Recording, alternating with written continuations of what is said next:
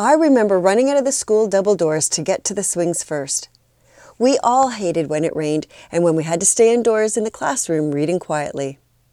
Recess was the best part of my school day. In fact, we know from our research that school children who received more recess time behaved better and were likely to learn more.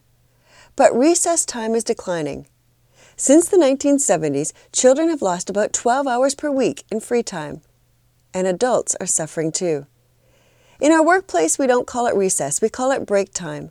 And according to research, one in four of us barely get up from our desks to go for a bio break, let alone get outside. There is no excitement, no energy, and almost certainly no fun. When we don't take a break, we create a stressful workplace. And when we don't restore our energy, we are setting ourselves and our companies up for higher stress, lower morale and engagement, poor creativity, and employee performance issues. So, here are today's hot tips for building resiliency and celebrating Recess at Work Day. Change your mindset.